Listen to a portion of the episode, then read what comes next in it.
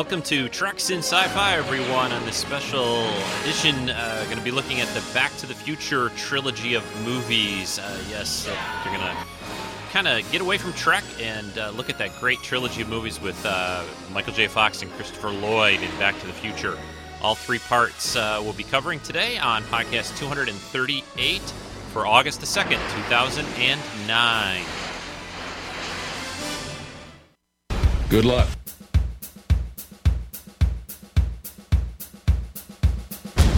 Always had a hard time finding your place in this world. Why are you talking to me, man?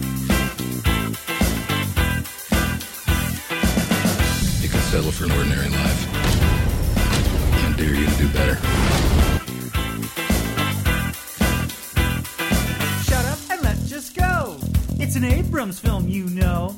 For a new take on the old spaceships, now shut up and let's just go. It's a Star Trek mass machine. I bet he changed the uniforms. Now, not so cheesily, the fans go it's us that ought to speak about the Spock. It's not attainable. This time out, it's not so cranial. I ain't steaming, I ain't taking this. I ain't steaming, I ain't taking this. I ain't steaming, I ain't taking this. Shut up and let's just go. Hey! And don't worry, Star Trek fans, JJ's New Frontier is under construction. We wrapped production on um, Star Trek last week, and we're editing now. It was the most exciting, challenging, but satisfying experience. The cast is spectacular. Shut up and let's just go to the movie, just so you know. I don't care what shape the nacelles are. Now shut up and let's just go. Sylar can be the new Spock, and I like the new Kirk really a lot. Oh, so critically, you are dissing me. Gone is Koenig in the Trek movie. The bridge is bright, it's not affordable. I want something unignorable. I ain't steaming, I ain't taking this. I ain't steaming, I ain't taking this. I ain't steaming, I ain't taking this. Shut up and let's just go. Hey!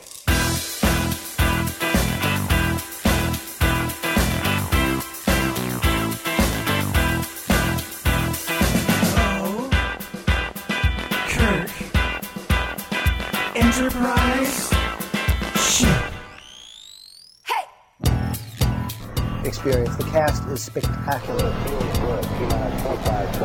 The movie is, I think, so much fun. So I'm just, I, I'm just dying for you to see it. You'll have to wait just a little bit longer. Star Trek is due in theaters May 2009.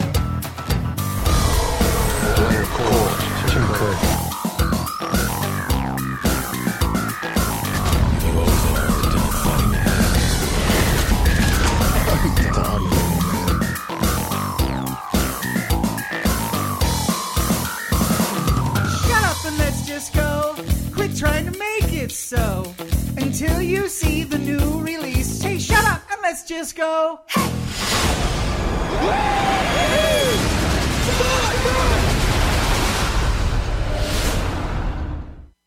Yeah, shut up and just let's go again to see the new Star Trek uh, film, or not so new anymore. A few months now it's been out. Uh, again, welcome to the podcast this week, everyone. That song uh, is from our friend of the show, Rick Moyer. You can find out more of his stuff over at uh, MoyerMultimedia.com and TakeHimWithYou.com. All kinds of cool things he's got going on, and always appreciate his contributions to Treks and Sci-Fi.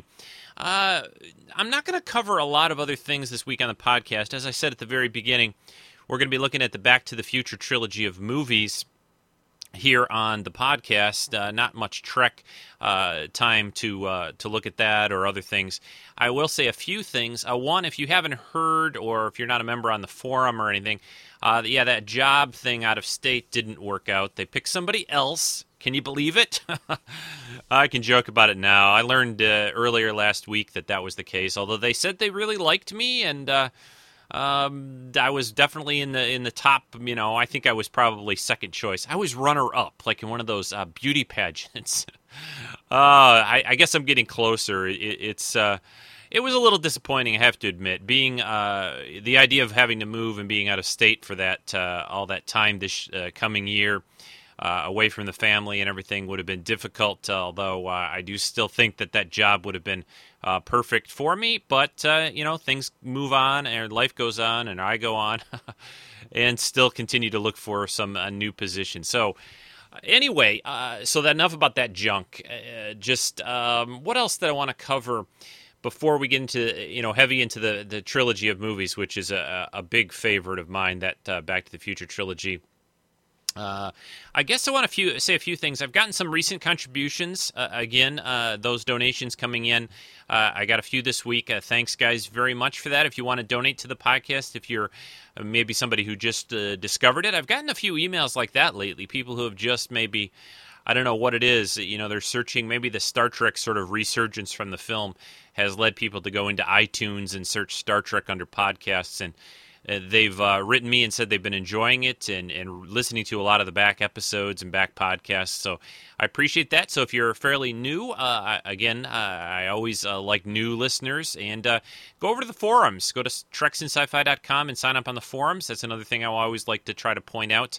We've had some new members there as well, doing the RPG game and all kinds of fun. So all you know, just a bunch of junk going on. Uh, we got G.I. Joe coming out later this week. Some cool sci fi with Warehouse 13 on and Eureka on TV.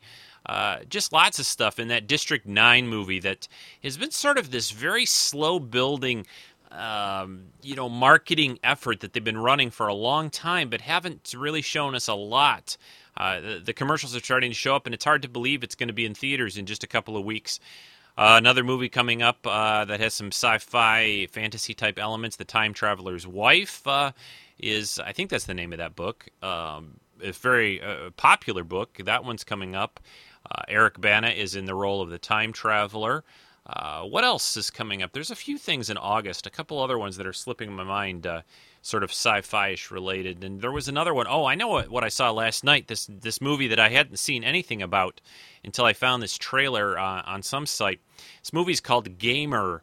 And uh, yes, it's about gaming, uh, and it's set sort of in the future. It um, the guy from 300. Where why am I blanking out the actor?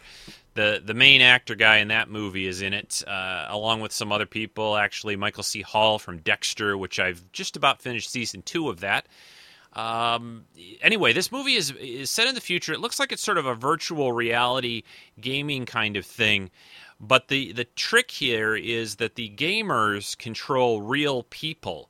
Uh, somehow through some kind of electronic interface. I don't know all the details of how that uh, works, that technology uh, from the trailer. But the point of it is, it's sort of like a uh, one of those shooter type games that they're in. the The gaming world is in, but it's it's also real. And these these people that they're controlling are real people. I think they're supposed to be criminals. And if they volunteer to do this, they can get out of jail. It sort of reminds me of that remake from a couple of years back, or was it just a year ago? That Death Race uh, remake where they were sort of prisoners and they had to participate in this death race. If they uh, they won the race, they were able to get out of prison. That that kind of an angle. Uh, but uh, they show this young gamer who looks like a teenager controlling. Oh, it's Gerard Butler. I think that's how you say his name. Is the main um, guy in the game who is sort of a prisoner but is being controlled, and he's supposed to be you know the top top guy. Uh, anyway, it looks very interesting. Check YouTube or other online sources for the trailer. That comes out, I believe, in early September. So lots of stuff going on in the worlds of uh, movies and television and sci fi entertainment in the next month or two. Hello there, my name is Meds. And this is David Frost. You're not David Frost. All right, I mean, this is Mark. And we are the present Mark. All right, get on with it. Okay. And we're the presenters of Waffle On Podcast. And we like to talk about Crap. TV broadcast between 1960 to 1999. Would you say it's crap? Some of it. Really? Especially the British stuff. But we already had a podcast about that, so let's move on from that. Unbelievable. You can find us at the http colon forward slash forward slash waffleon.podbean.com. Do not smile when I say the word colon. Oh, I'm not.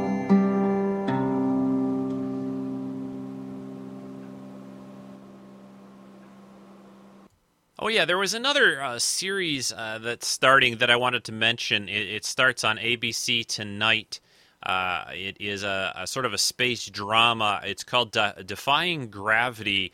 Uh, Ron Livingston from the the great movie Office Space is is one of the main guys. It's a group of astronauts that are going to be sent on this space mission. It looks like they're trying to keep it fairly realistic, uh, and uh, you know, much like you know NASA and space travel and and sort of the behind the you know the scenes lives of the astronauts and all of that. Anyway, I'm going to be tuning in uh, again. That starts uh, tonight, August second, on ABC, and I think this is supposed to be an ongoing TV series. I'm not sure if it's sort of a one of these trial runs, you know, for maybe six or seven weeks worth, and then see how the ratings go or, or what the deal is on that. But I'll be checking that out tonight on ABC. Also, I'd like to say uh, this uh, recent uh, mini-series event uh, for the third season of Torchwood. Uh, uh, Meds and Kel there reminded me of that when I did their Waffle On promo and played that. Anyway, Torchwood did this sort of uh, five-part thing called Children of Earth. It has aired in the UK and on the what is that channel called? The BBC America channel or whatever on cable networks. Uh, I've only actually managed to get uh, through the first three uh, episodes of it. It's a five part uh, show. I need to watch two more, but this thing is really good. Uh, I don't know if you are a fan of Torchwood, you'd uh, definitely enjoy it. If you're new to it, I would still, I think you'd probably still enjoy it, but I think you'd get more out of it if you knew Torchwood. and again, this is stars. Um, the actor uh, John Barrowman, Barrowman, Min, I don't know how do you say, B A R R O W M A N as Jack Harkness, and uh, just a good cast and solid show. And I'm really liking what they've done with this, and uh, I, I, hope this isn't the end of Torchwood after I see the last two parts to it. Uh, but check that out. I think you can get it online, streaming things and stuff like that. Uh, check out some sites that you uh, might be able to purchase it through. I don't know if it's available on iTunes yet. But Children of Earth, uh, season three of Torchwood, the five part miniseries Children of Earth, is available, and and um, definitely check it out. And now a sneak peek at the all new Sci Fi Channel original series, Stargate Universe. SGU is uh, is about survival more than anything else. These are real stories and real people with real concerns. We can't continue to scrape by, barely surviving. We can't say for sure that this is going to get you home. But the best minds that we have are working on this. It's sexier. It's grittier. It's going to have a different look. It's going to have a different feel. It's going to be written in a different way. If we continue at this pace, we're going to die out here. Don't push! We have really dramatic turns with these characters and having the audience really root for them and feel for them. It's human will and and a story about hope and faith.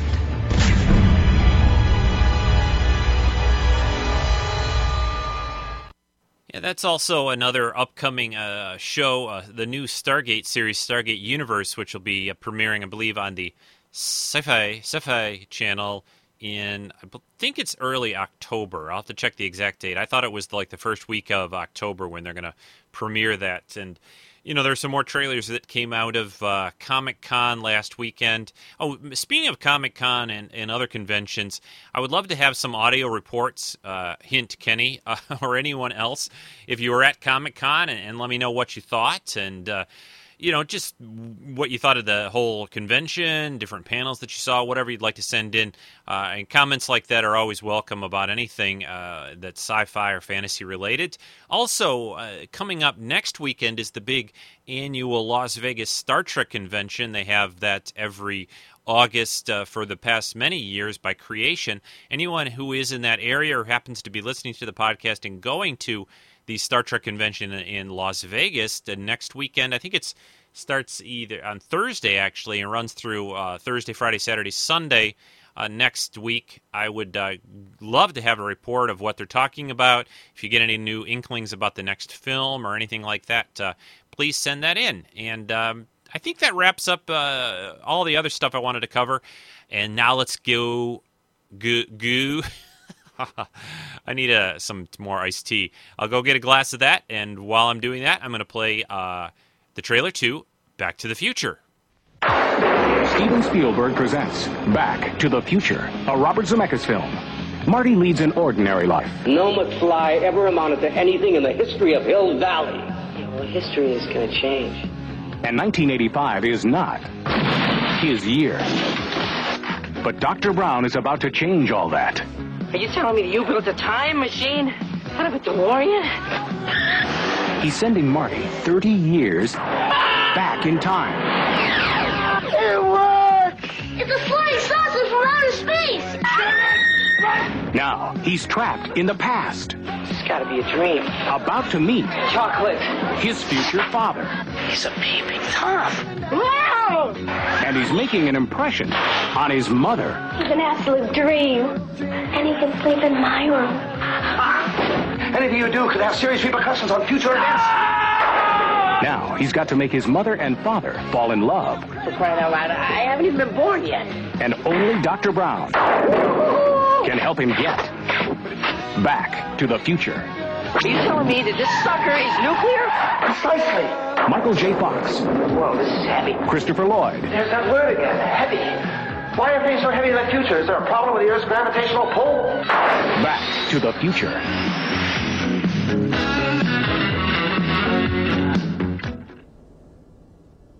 Yeah, so there's the trailer for the first of the Back to the Future movies. Uh, Back to the Future, not one, just called Back to the Future at the time because they never really at first intended to make uh, other films. Of course, they wanted to do this one to do well, and that uh, it certainly did. And let me give you some uh, background. Well, I'll tell you just my thoughts. I can remember when I first saw, still saw this in the theaters, and, and just loved it to, a lot. I loved all the actors. The story was just so well put together and solid. Uh, it, it, just, you know, it had all so many elements that were enjoyable and fun. Uh, it wasn't really heavy science, and the time travel aspect was just to get them in the whole idea of being able to uh, have the son, in this case Michael J. Fox's character, uh, Marty McFly, be able to go back and visit his parents when they were in high school.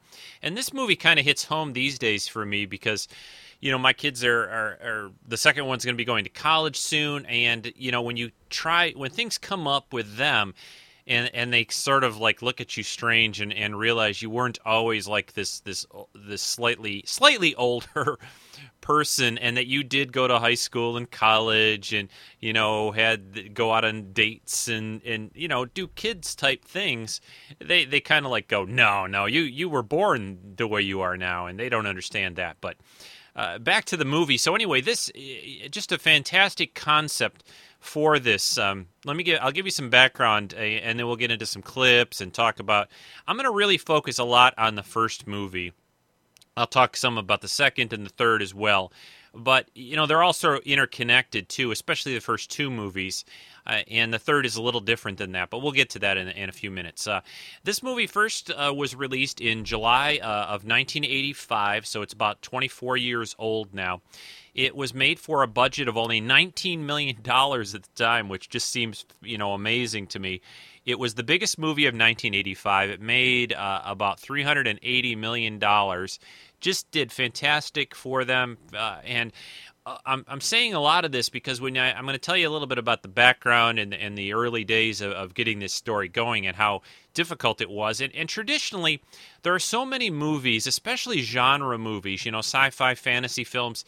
I, I think even to this day, although they're a little easier for, for studios to accept these days than they were maybe 20, 30 years ago but still, there's always been this uphill battle, and there are, are constant stories and, and classic tales of studios that reject films that go on to do amazing business, which just makes you really wonder uh, how good these guys are, are at picking, you know, hits and, and things that will do well and, and hit that right chord with the public versus things that won't you know uh, it's uh, you know Star Wars is a great example of that you know Star Wars and George Lucas that film got got you know moved around and he tried to get studio after studio to accept. And then eventually 20th Century Fox of course said all right but they only gave him like 8 9 million bucks or whatever it was something like that. It was just you know so surprising now when you think about and of course hindsight is 2020 but my point is even people that do this for a living seem to not have a clue of what the public will like or won't, won't what they won't like. So, uh, but back to back back to Back to the Future. I'm sure I'm going to be saying things like that a lot in today's uh, podcast.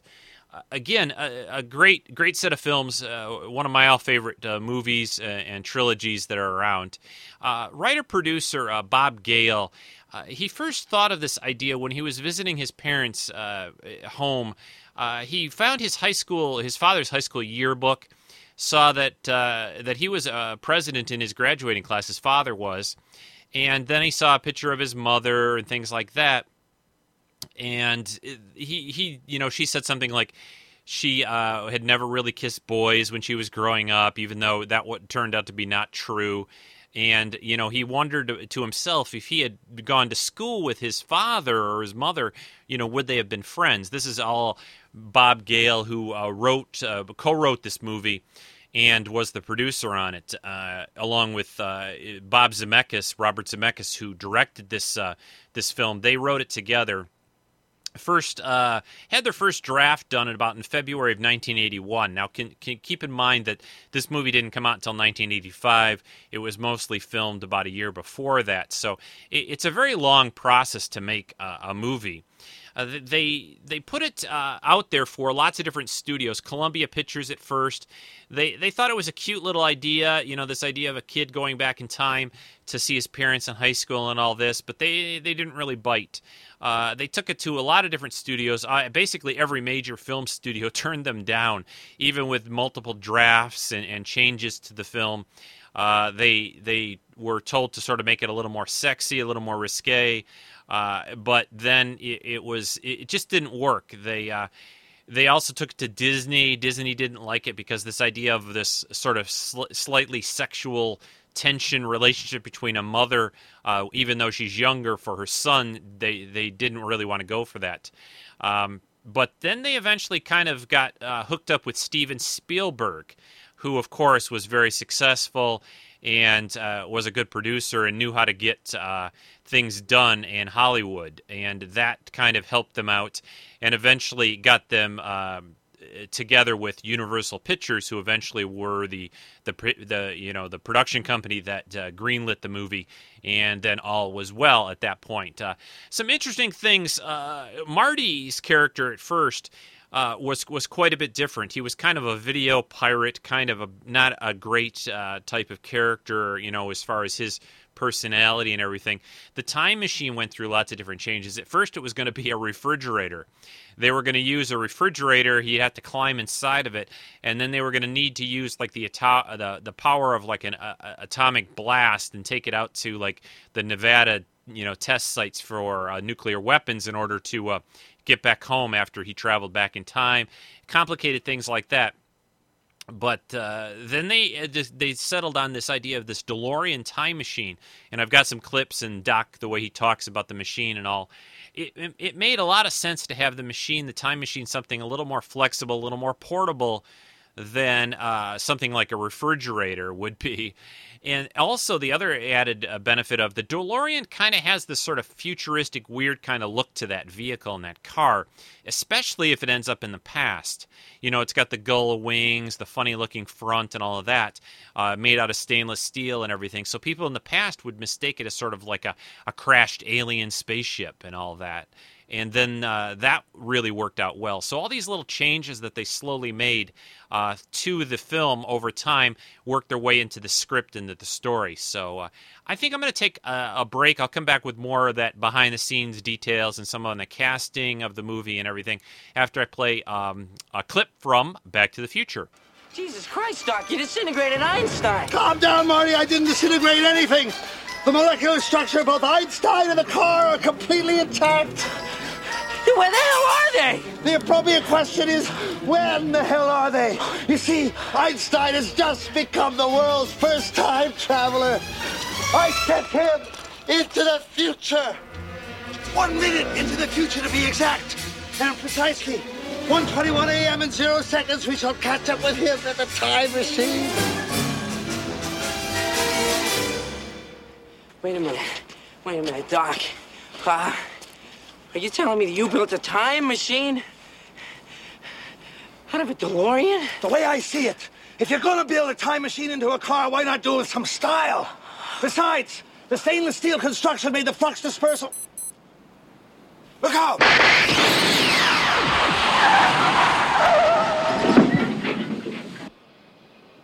Yeah, great scene. Eh, just so many great scenes in this movie. It was hard to uh, pick out all the clips and the particular ones to play. Let's talk a little bit about the casting. Of course, Michael J. Fox is Marty McFly. Hard to imagine, uh, like in many classic uh, TV and movie roles, hard to imagine anyone else. But uh, the interesting thing here is that uh, another actor, a very good actor named Eric Stoltz, who was in that movie The Mask. He's done a lot of great work over the years. He was first cast as Marty. Uh, they actually wanted Michael J. Fox, but due to his commitment to the TV show Family Ties, he really wasn't available. So they, they cast Eric Stoltz. They started to actually film for a few weeks, like four weeks or so. But Bob Zemeckis especially uh, decided that Stoltz just wasn't right for the part. He was uh, a good actor, very dramatic, and, and, but just a little too serious in the part. They wanted somebody a little bit more cocky, a little bit more funny, and, and somebody with uh, just a little different take on the on the role. And uh, so they went after Michael J. Fox again he had a uh, little bit of an opening in his schedule uh, with Family Ties, and the, the basic rule was, or the the commitment was that Michael J. Fox they would allow him to make Back to the Future the movie, but the, he still had to work on Family Ties at the same time. So uh, during the period of time they filmed Back to the Future, he was doing both. Uh, he did a lot of the of Family Ties filming during the day, and then into the evening and the early hours of the morning they would film uh, the Back to the Future movie, and Michael J. Fox was like living on a couple of hours of sleep while he was doing this, which was you know very difficult, of course. And, and Michael J. Fox just loved the script, loved the story, and you know he was very sad, you know, eh, eh, they you know having to uh, fire Eric Stoltz, but they uh, you know they were very sensitive, and they just said he wasn't quite right for the part. Michael J. Fox also said that the movie for him was almost like uh, you know going back in time a little itself even though he was about 20 years old when they were uh, sorry more than that like 23 i think or so when they were filming this uh, 23 24 uh, michael j fox was that old at the time filming this movie he said it was very much like high school for him you know skateboarding chasing girls and and and just being you know wanting to be in a rock band all of that uh, uh, let's talk about the other main role. Christopher Lloyd is Doc Brown. Again, fantastic, great job here. Uh, uh, and also, it seems hard to imagine anybody else, but they actually wanted John Lithgow, another very similar kind of an actor, play who could play sort of eccentric and crazy very well. Did that in the Buckaroo Banzai movie and a lot of other things. Uh, they. Um, they thought that he would be good. John Lithgow would be good for it, but uh, John Lithgow wasn't available. So then they went to their next choice, which was Christopher Lloyd. Uh, Lloyd originally, though, he turned down the part, but uh, he eventually changed his mind after reading this script, and also his his wife kind of uh, slightly talked him into the role.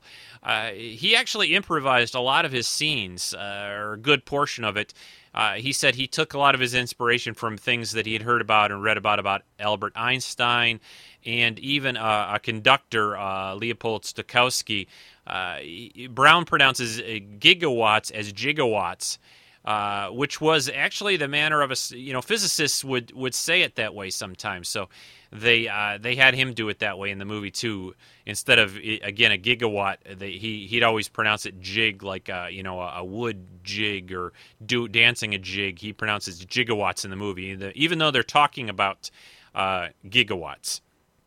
Uh, Crispin Glover, uh, we'll talk about a little bit. Uh, he uh, playing George McFly is just fantastic as well he improvised a lot of the nerdiness and the the crazy mannerisms that George has. His hands, uh, you know, he, he he he tried to you know Bob Zemeckis a lot of times had had to kind of rein him back in because he just got a little too far out there.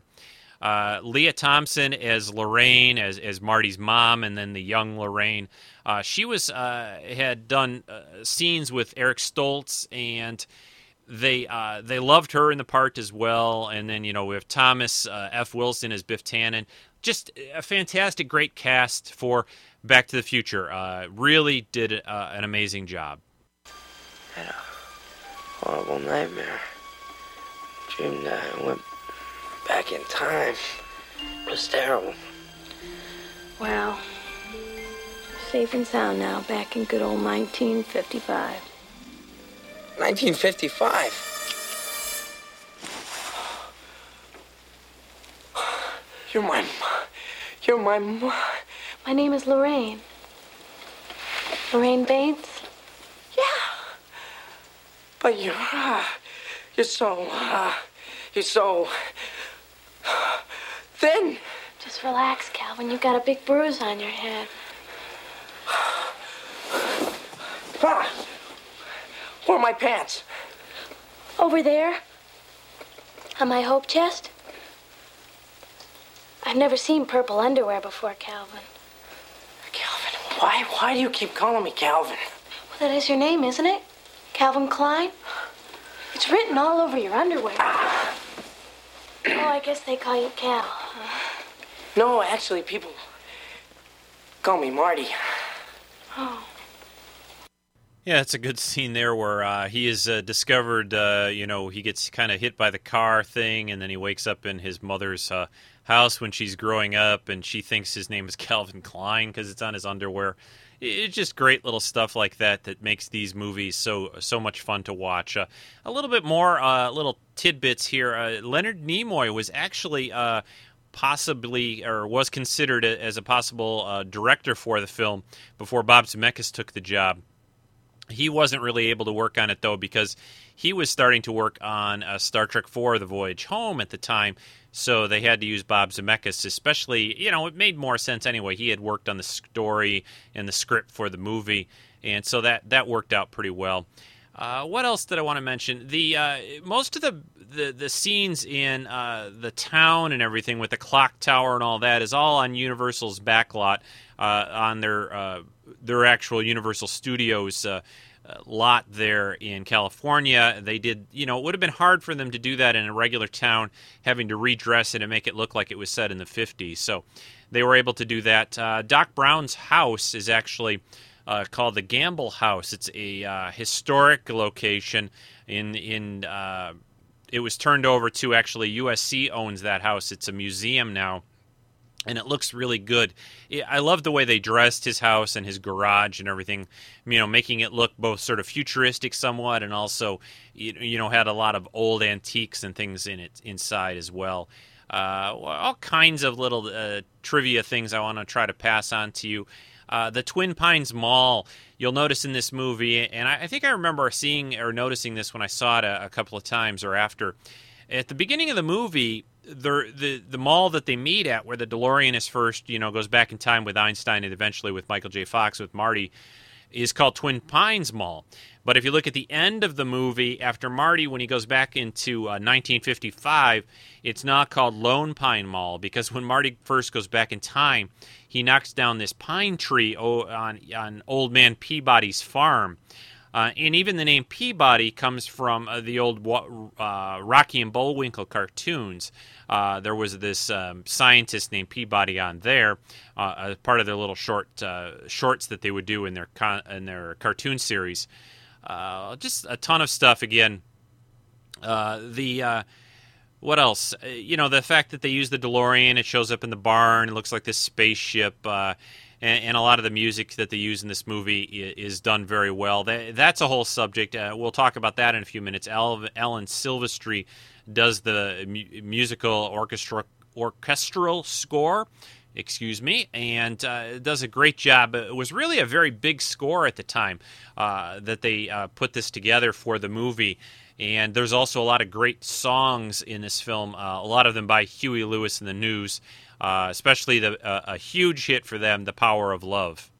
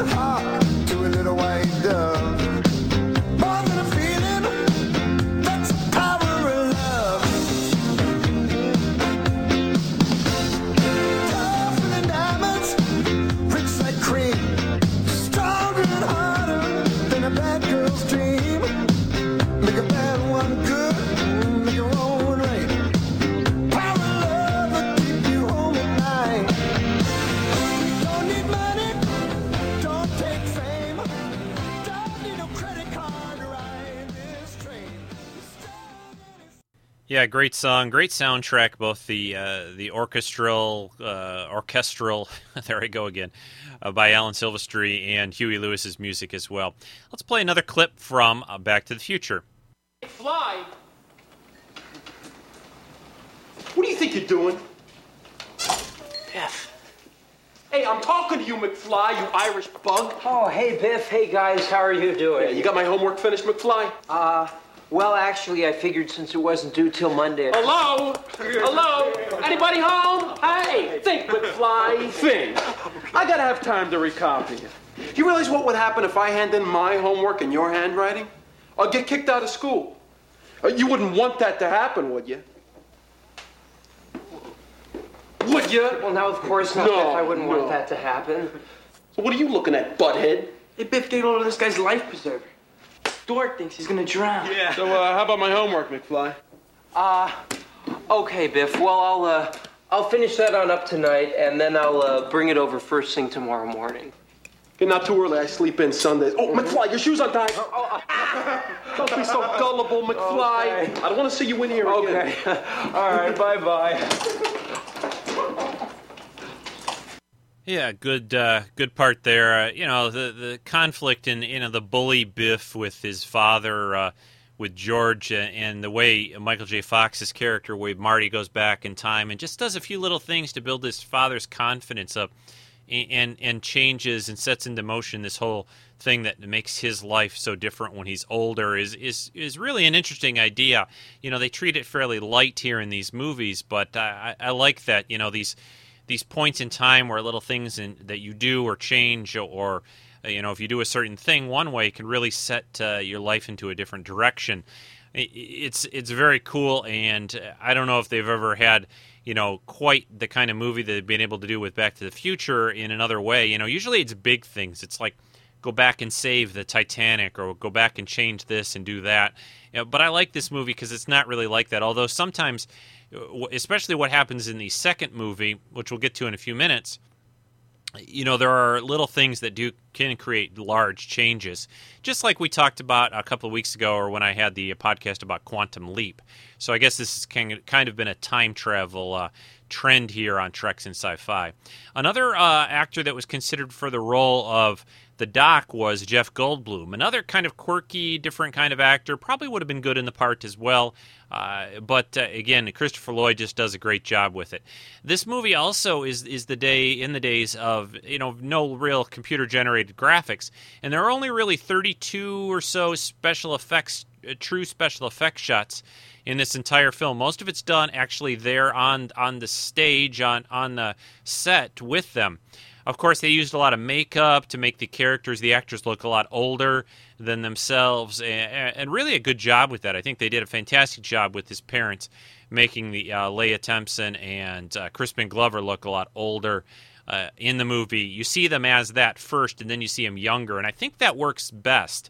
I think if you see characters in something young and then they try to make them old, it doesn't come off quite as well. But for some reason in this movie where you first see them, that's like your initial impression. They're they're old, they're Marty's parents. And then when you see them younger, it, it, it really works so much better, I think. And and it's something I've thought about a few times when I watch this movie, how much that seems to uh, be accepted and you go look at them and you go is that even the same people I, I don't know there's just something about the way they pull it off in this movie that really is uh, uh, really well done. Uh, also, another little kind of niche or trivia thing. There's an old Ernest Borgnine movie called Marty. Great movie, definitely worth seeking out from 1955. Remember, that's the year that Marty goes back to in this movie. So that's kind of a weird coincidence, isn't it? They name, and it's kind of an unusual name. They name uh, Michael J. Fox, this, this character's uh, name is Marty. And there was a film called Marty from 1955, and that movie actually won uh, the Best Picture, I believe, for that year. So, very interesting coincidence, I thought, uh, uh, even though they were unaware of it uh, at the time. Here's another clip from Back to the Future, and I think this one's an, sort of an extended one. If you get pick up the DVDs, there are a lot of deleted uh, scenes or sometimes extended scenes. This one is in the movie; it's just a little more extended in this clip. So listen to this. This is a fun part of the movie.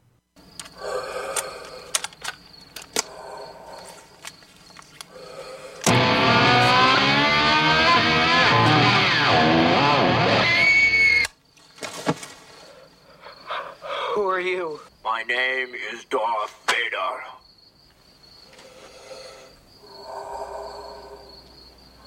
I am an extraterrestrial from the planet Vulcan.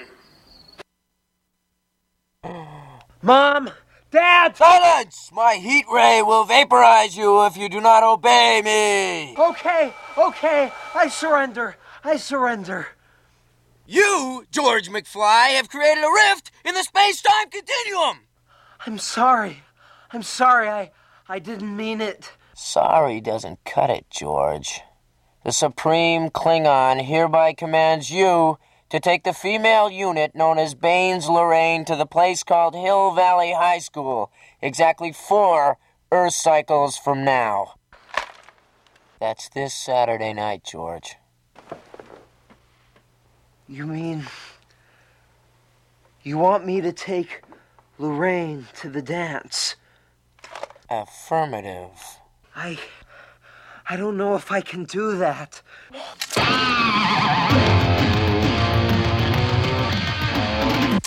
Okay. Okay. All right. I'll do it. I'll take Lorraine to the dance. Just please. Now close your eyes and see me no more. Okay.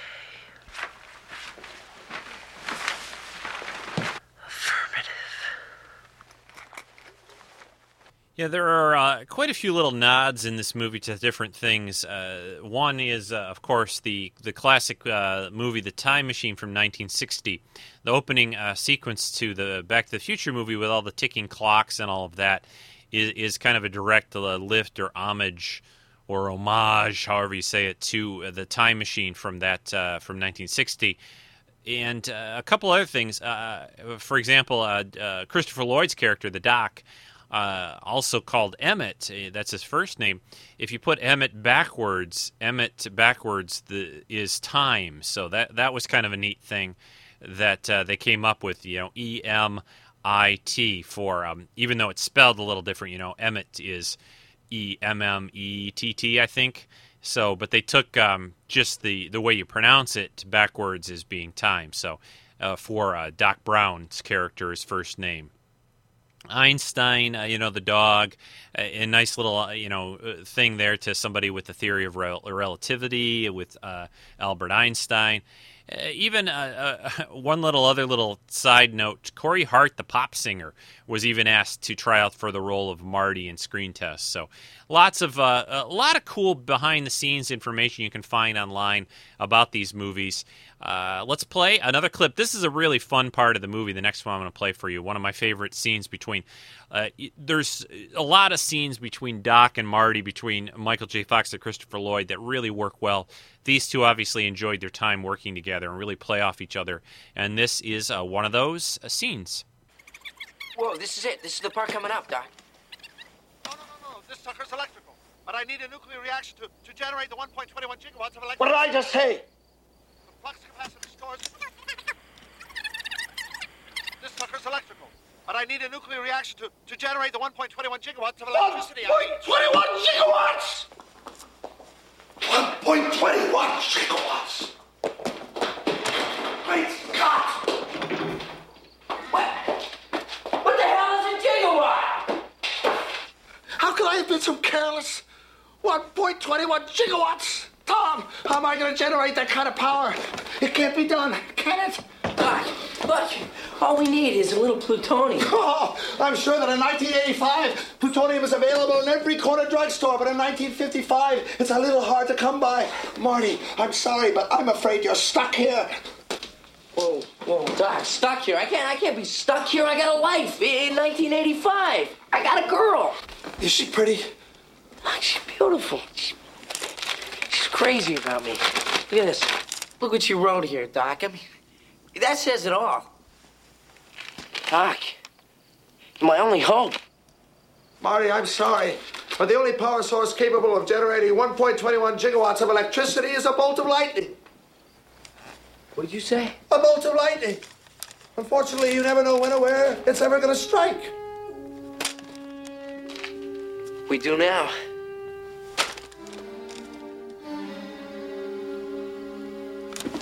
This is it.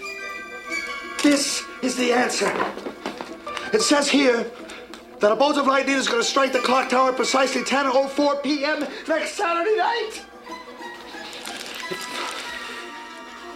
If we could somehow harness this lightning, channel it into the flux capacitor, it just might work. Next Saturday night, we're sending you back to the future. Okay, all right. Saturday's good. Saturday's good. I can spend. A- a really clever and, and nice thing that they did, and, and the thing I enjoy about this movie is you have two kind of things going on at the same time. You have what Michael J. Fox, what Marty's uh, that character is doing with his his parents, trying to bring them together, uh, you know, do something for them. Because of course he, he, he notices he's sort of altered history, and also he's trying to make things better. He's you know he doesn't like Biff and the bullyiness and all that. And then you've got the other side of it with him and Doc and him trying to get back to the future and, and all of that. Uh, you know, very nicely blended together in the movie itself. And it comes together very well, of course, at the end and the dance and the scene. I think it's the next clip that I have for you.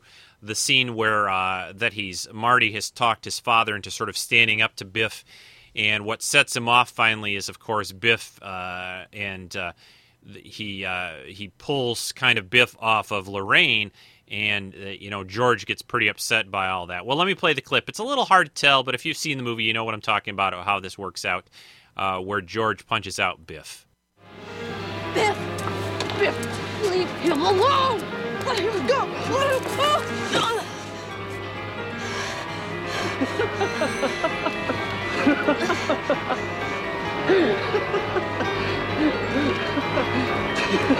go!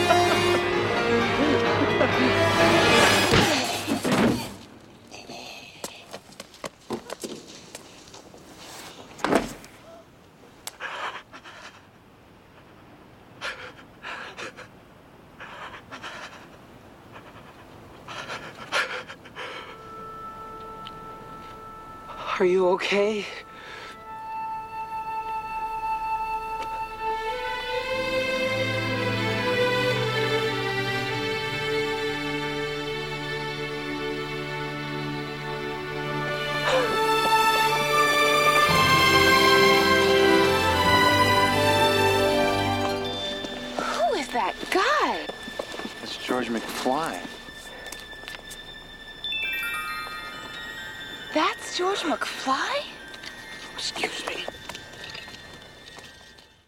Yeah, I always uh, really like that scene. They did it so well. I, Crispin Glover does a, a really great job uh, with that part. I mean, I like how he's so like uh, worked up about punching Biff. Not, not I mean like worked up like good. He's just show he's like shaking in that scene, and it, really, really a good job. And, and it seems so real to me.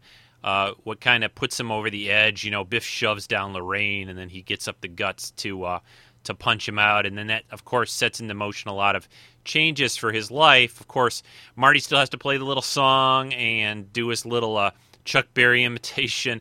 I, I was hearing and reading uh, and and listening to some of the behind the scenes stuff on the DVDs. Michael J. Fox actually is a pretty good guitar player and learned how to play, even though his his voice is dubbed in the movie. He learned how to play the song, so you don't really see him. He's not faking those. I'm not a guitar player, but he he's not faking playing the that song at the end uh, that you see.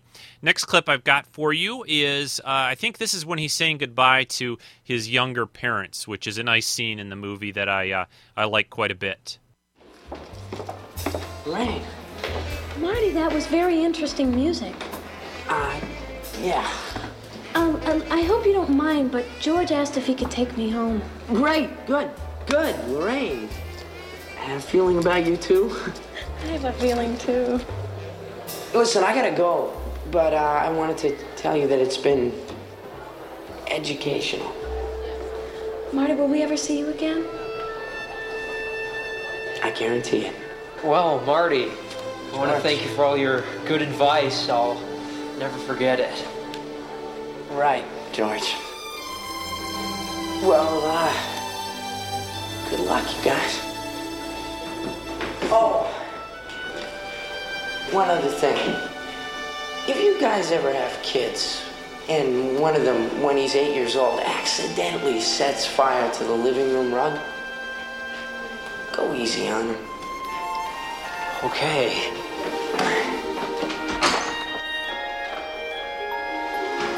Marty. Such a nice name. And of course, Marty gets back to his own time, ends up back in, in Lone Pine Mall. Uh, that uh, was actually uh, the mall that they filmed in in the evening. There is the Puente Hills Mall in the City of Industry in California. Uh, you see J.C. Penney in the background, even though that's no longer currently in that mall. Uh, if you ever visit it, if you're in California.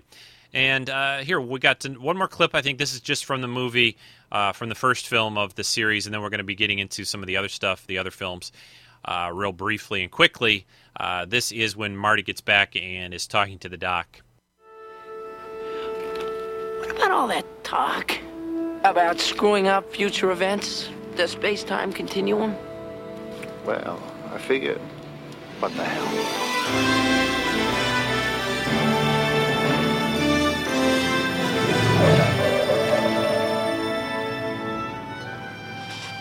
So how far ahead are you going? About 30 years.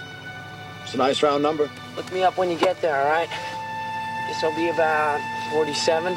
I will. Take care. You too. Bye-bye, Annie. Oh, and watch that re-entry. It's a little bumpy. You bet.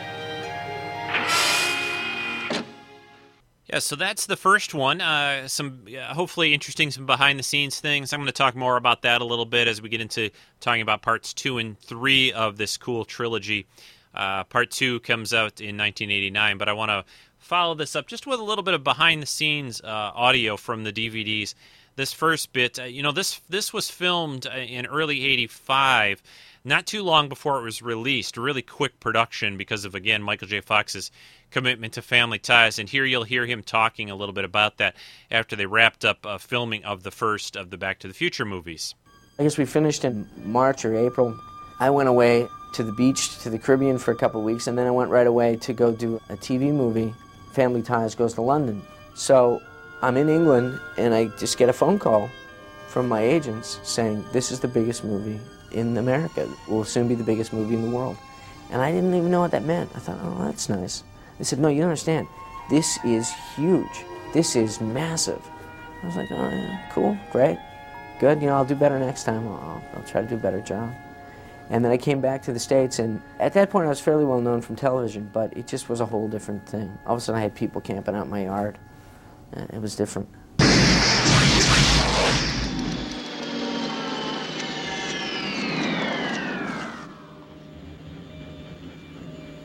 Are we back?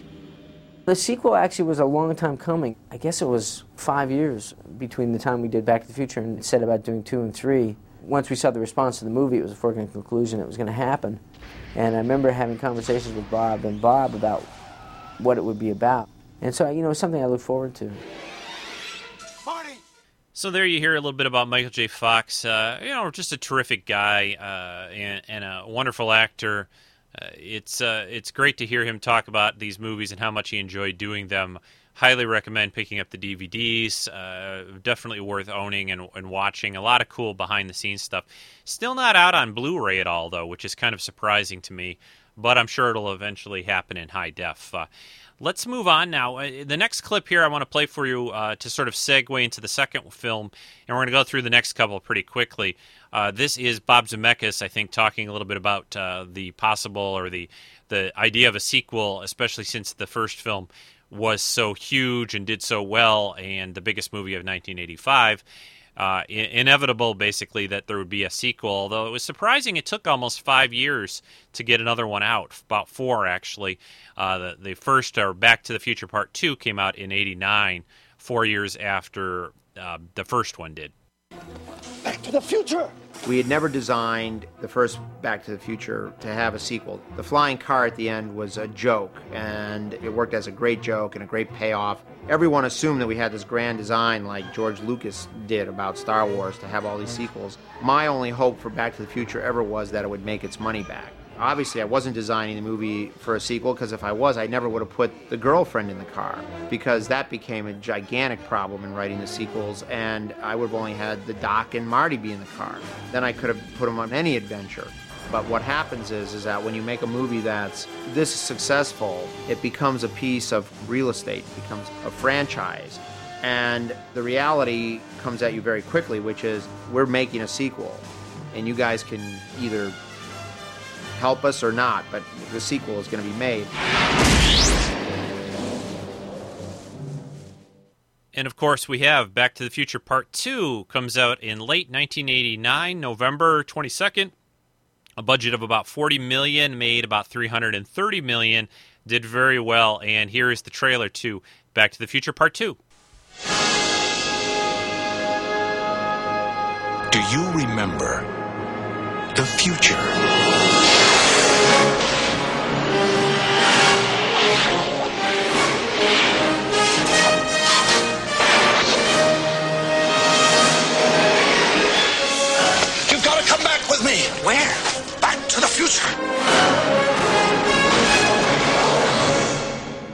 Are we back? We're back. What do you mean we're in the future? October 21st, 2015. Marty, we're going to be able to see our wedding. Wow. The future. I gotta check this out, Doc. Look what happened oh, to your son. He's a complete wimp. Don't talk to anyone. You've been looking. Hey, look! Don't touch anything. I need to borrow your hoverboard.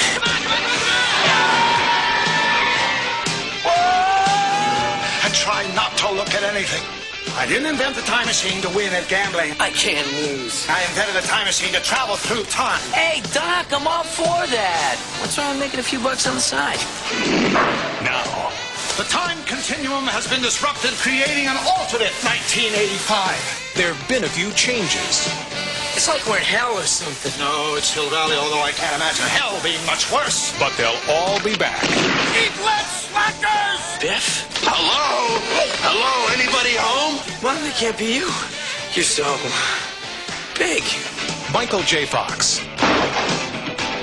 Christopher Lloyd. Michael J. Fox. Well, like a couple of teenagers, you know? And Michael J. Fox. Mom, is that you? Steven Spielberg presents a Robert Zemeckis film, Back to the Future, Part 2. Coming November 22nd to theaters everywhere.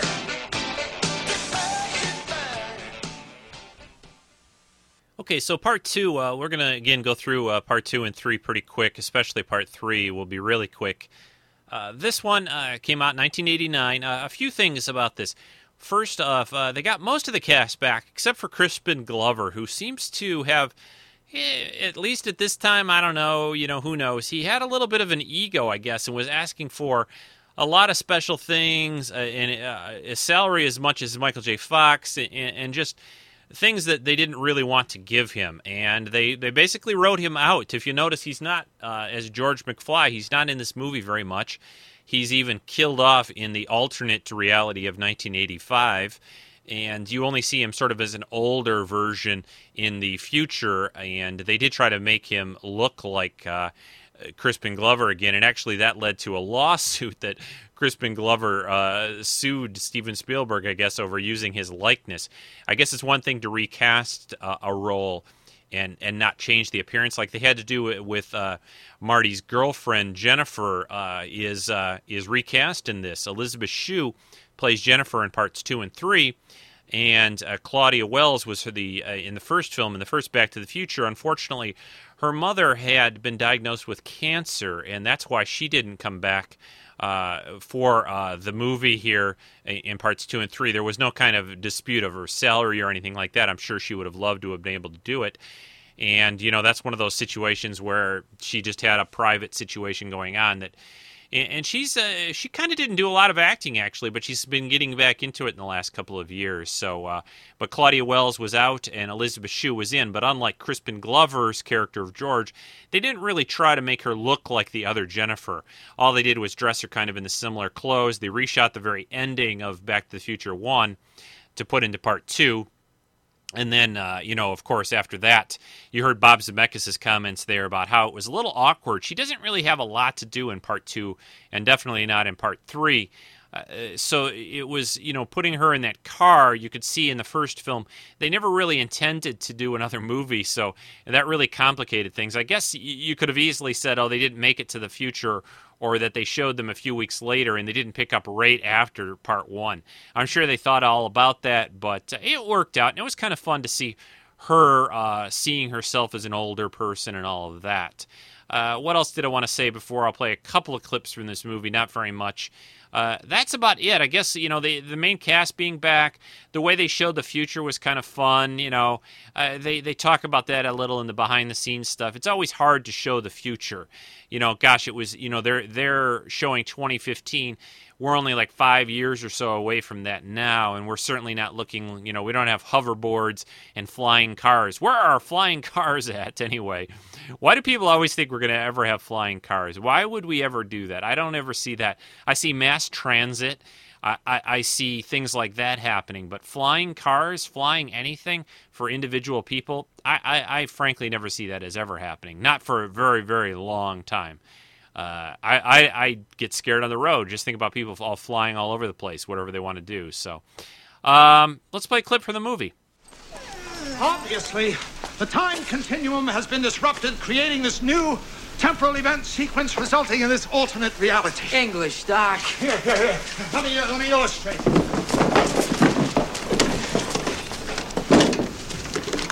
Imagine that this line represents time. Here's the present, 1985, the future, and the past.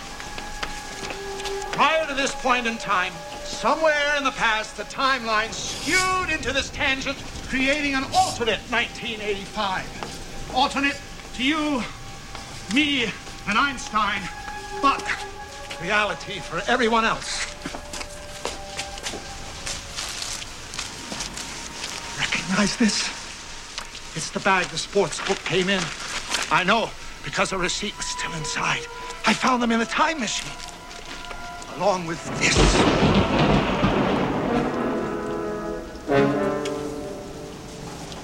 It's the top of Biff's cane. I mean, old Biff from the future. Correct. It was in the time machine because Biff was in the time machine with the sports almanac. And that's what sets up the very interesting and clever uh, way and sequences of things that they did in Back to the Future Part 2.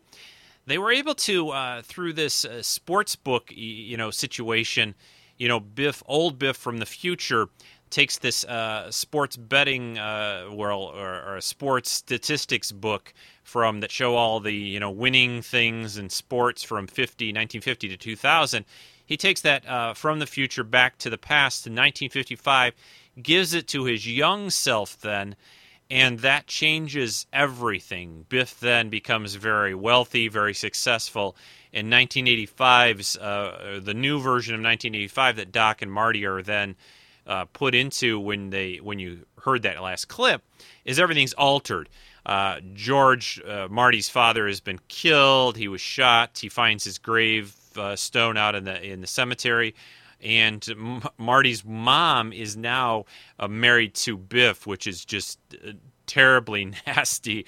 And then they show her, and she's kind of this drunk, and you know, you obviously feel bad for her because when George died, her her life kind of you know changed drastically and everything.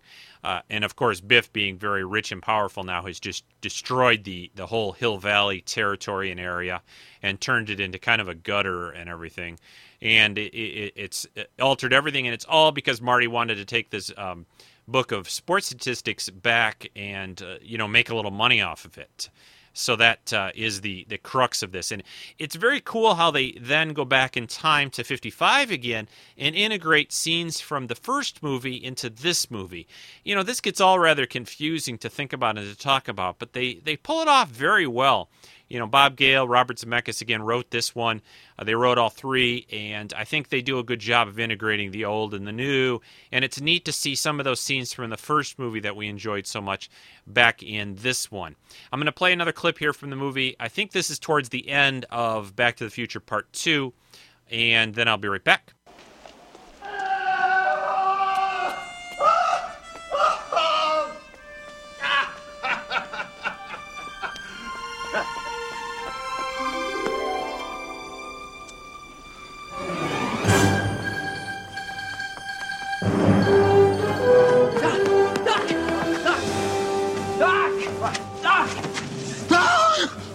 Okay, relax, Doc. It's me. It's me. It's Martin. Oh, it can't be. Just sent you back to the future. Oh, I know you did send me back to the future, but I'm back. I'm back from the future.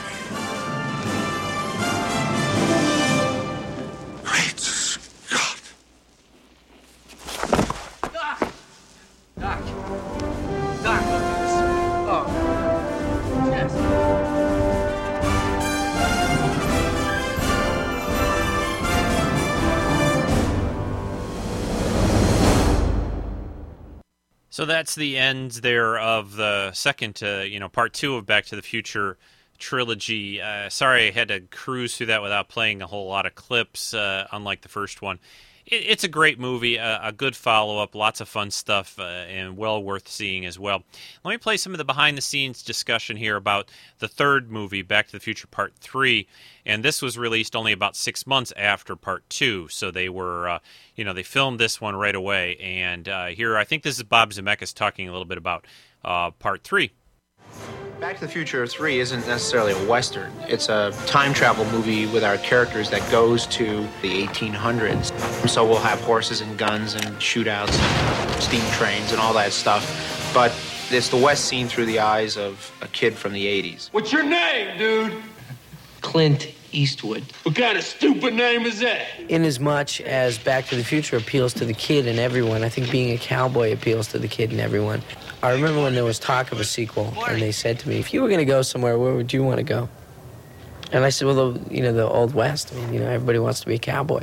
And they were like, "Yeah, yeah, yeah, we do too. We do too." From out of the west, in a cloud of dust, a thunder of hooves, and a mighty. Great Scott! I know, this is heavy.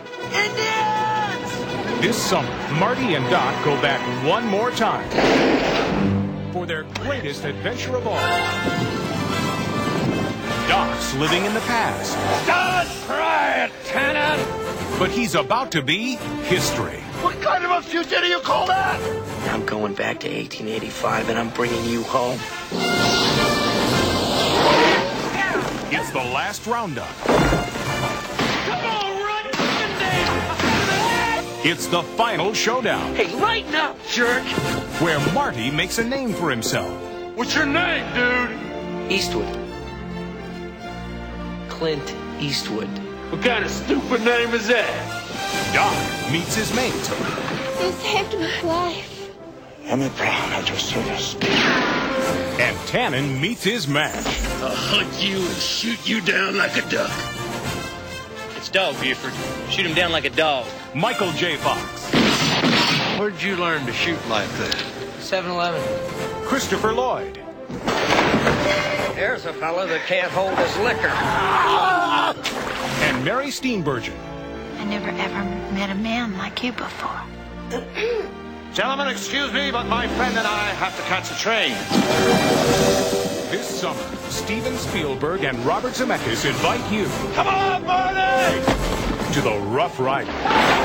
Rip roaring, rootin' tootin', straight shooting, There's a hold up! It's a science experiment! rousing conclusion of Back to the Future. Let the festivities begin! Back to the Future, Part 3. And Back to the Future Part 3, uh, released uh, in uh, May uh, 25th of 1990. Uh, also did very well. Uh, budget for this one up to about 40 million. Uh, made about 245 million in the U.S. Uh, actually, I'm sorry. That's a U. That's a worldwide figure. Oh, yeah. Uh, most of the figures I think I've listed today on the show uh, are worldwide numbers. And this is a fun movie. It's a lot different than the other two. The other two are a lot more, there's a lot more jumping through time, especially in the second one. So this was a big departure being a Western and all of that. But uh, it's got a lot of really sweet moments in it. It's nice to see the doc with a, you know, romantic uh, love story angle and, and, and that. And there's some neat effects. And, you know, being back in the West, uh, the people from the future, Doc and Marty, there, there's some fun moments as well. And, and again, they've got the cast back in different roles again in this movie as well. I'm going to play a, a, one clip here from the very end of the movie uh, that I like, and and then we'll wrap up uh, today's podcast. This is Marty and Jennifer. Doc, I thought I'd never see you again. You can't keep a good tie us down. After all, I had to come back from Einstein. Well, I didn't want you to be worried about me. Oh, I brought you a little souvenir.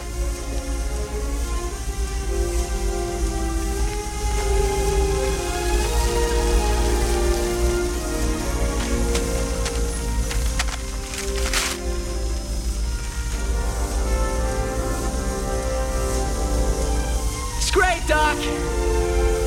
Thanks.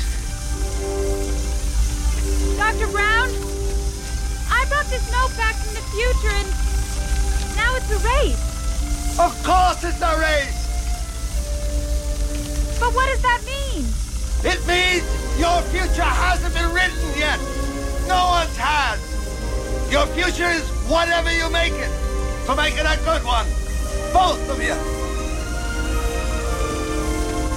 We will, Doc. Stand back. All right, boys, buckle up. Hey, Doc! Where you going now? Back to the future? Nope. Already been there.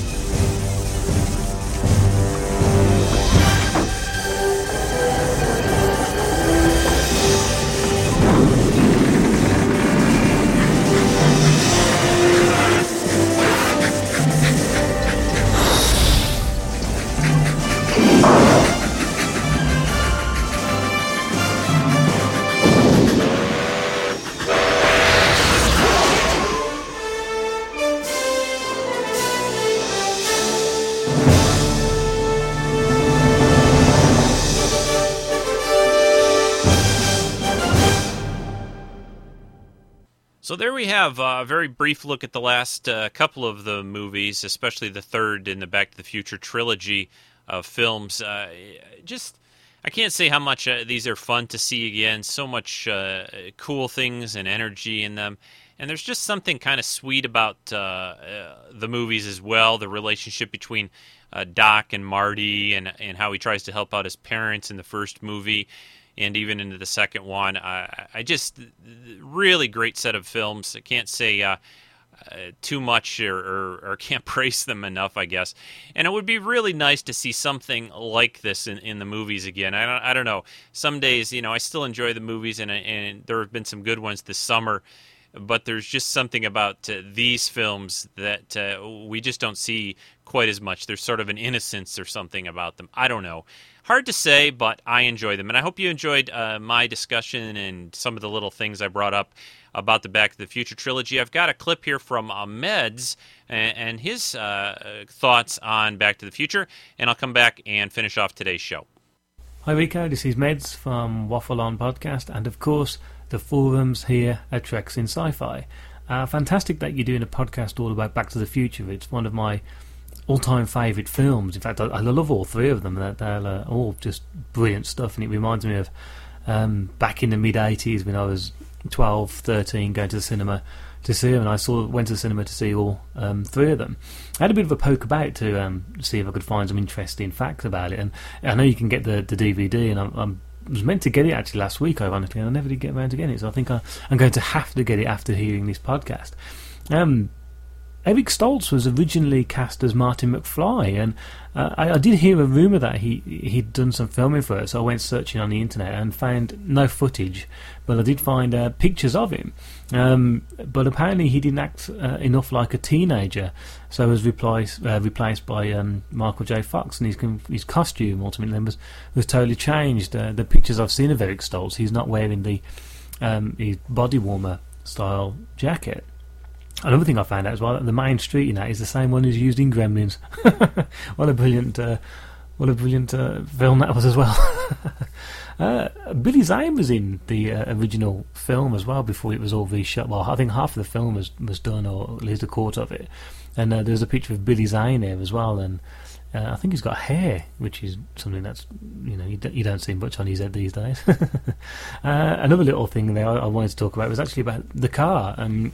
I collect um, little scale models of um, of cars, and I've uh, my two favourite ones I've got next to me at the moment on the shelf is the the General Lee from Dukes of Hazzard and the um, the Blues Brothers uh, car from, from, from the Blues Brothers.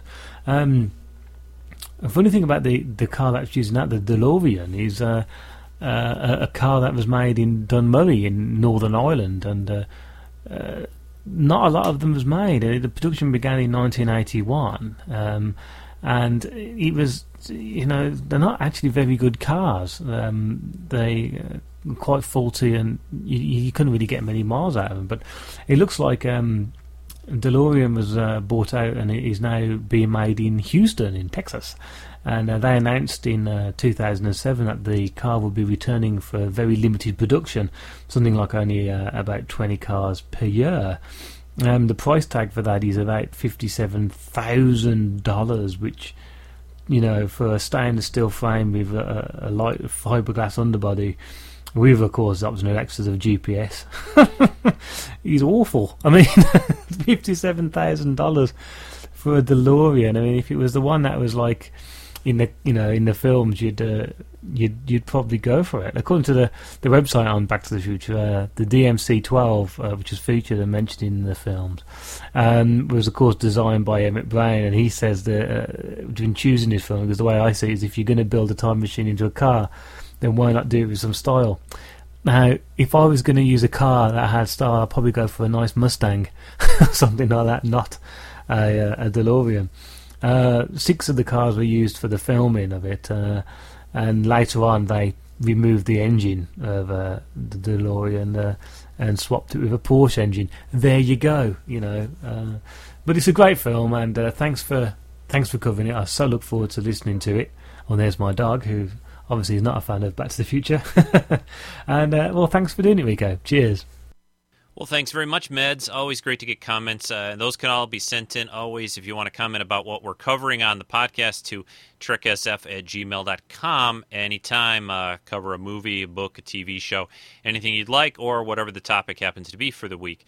Yeah, you know, DeLoreans, I, I remember seeing those when they were first being put out uh, around Michigan, you know, on the roads and things. And I always thought they were a pretty cool car. The gull wing doors is a, is a a big neat feature on that vehicle and and I have seen some of them around. They are kind of small though. I, I am about six four and I don't I think I'd have trouble fitting inside uh, one of them. And I know some of the guys on the replica prop forum and other places have built uh, built uh, DeLorean type time machines like Back to the Future features. You know, gotten themselves a DeLorean or some you know, part of a DeLorean and rebuilt the rest or whatever they've done and then turned it into making it look like Doc Brown's time machine. So there's a lot of stuff out there, a lot of cool collectibles too, like you mentioned, the little cars.